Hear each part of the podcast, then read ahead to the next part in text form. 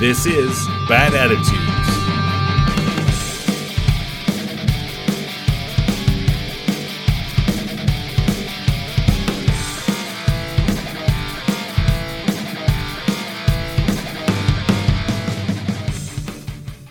Hello, friends and strangers.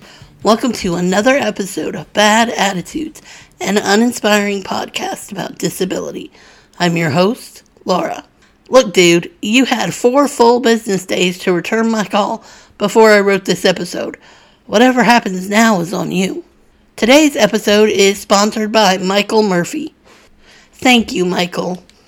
If you would like to sponsor an episode, visit ko-fi.com slash bad attitudes pod and make a donation.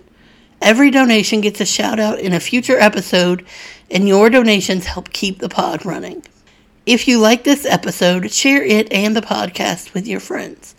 Word of mouth is absolutely the best way to grow this podcast and our community. And please make sure you are rating and reviewing the podcast on your preferred platform. It really helps me out. For questions, comments, or ideas, email badattitudespod at gmail.com or reach out through social media. Follow at Bad Attitudes Pod on Instagram, Facebook, and Twitter. As always, I want to remind you that disability is not a monolith. My experience as a disabled person is going to be different from the experiences of other disabled people. I am one voice for the disabled community, but I am not the only voice. A couple of weeks ago, I made an appointment with an ENT. I managed to get some impacted wax in my ear, which is not a problem I usually have, and I had to get it seen about. I could have gone to my GP, but given that I had issues with my eustachian tubes only a month or two previously, I decided to go to a specialist just in case things weren't so cut and dry. I made the appointment through the office's online portal. I had not been there before as a patient, but it didn't require a referral, and the office is actually in the same compound as my GP's office. The day before my appointment, I completed the e check in. Because I was not a previous patient and I have a whole host of medicinal allergies, it's easier to do that than to go through all the paperwork in the office. The last step of the check in process is your insurance information, where they ask that you choose your insurance provider from a drop down menu and provide an image of the front and back of your insurance card. I did both. Imagine my surprise when I arrived for my appointment the next day, handed over my ID and insurance card, and was told they no longer accept my insurance. You mean the same insurance I chose from your drop down menu and the same insurance indicated by the insurance card you required me to scan an image of? How long since you stopped accepting it? May 15th. May 15th, nearly a month ago. But it's still available for choosing on your patient portal, and there was no kind of indication or pop up or warning that you would not be accepting my insurance. That's basically the definition of a bait and switch. Essentially, if I wanted to be seen, my only option was to pay a $250 self pay fee. It wasn't a true emergency. I could have left. But I was extremely uncomfortable. My hearing was compromised, and frankly, I didn't think I could wait another day or however long it would take to get an appointment with my GP. So I reluctantly ponied up the 250. Was it worth it? Yes. The ENT cleaned out my ear and double checked that everything was copacetic. There were no underlying problems or infection. I felt much better. As I left, I asked to speak to the office manager. I wasn't thrilled about having to utter those words. I'm no Karen. Conveniently, he was out of office. I had already been told by the nurse that he had a meeting that afternoon, so I wasn't surprised and it didn't feel like a dodge. I got his business card and was on my way. The annoying thing is that his card only had a phone number and no email address.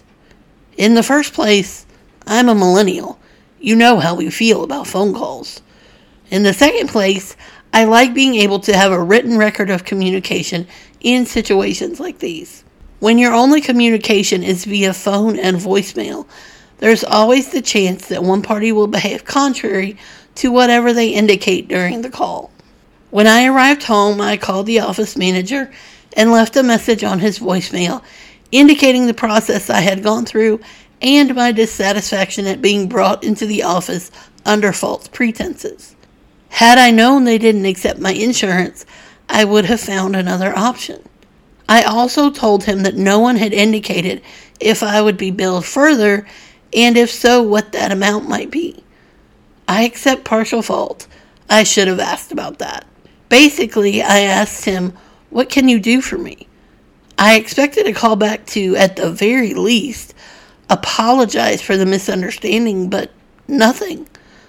After four full business days and an entire weekend, I have yet to hear back from him. I'm lucky that I was able to afford that $250 self pay fee. For any number of disabled patients, that would break them. They would be unable to pay and therefore would not have been seen. And if they were in more serious need than I was, that could have been detrimental to their health. My main issue was my comfort. My health and well being were not severely compromised. But if someone's health was compromised and they couldn't afford to pay out of pocket, what would they do? You might wonder why the office was no longer accepting my particular insurance. The party line is they couldn't reach an agreement. Basically, somebody wanted more money than the other person was willing to pay. Which is the big problem with the insurance industry.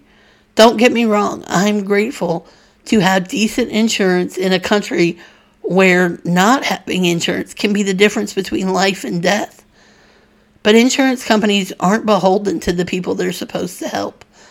Their customers are not their priority, their stakeholders are. The sole purpose of insurance companies, whether health insurance, car insurance, home insurance, whatever, is to bring in as much money as possible and to avoid spending as much money as possible.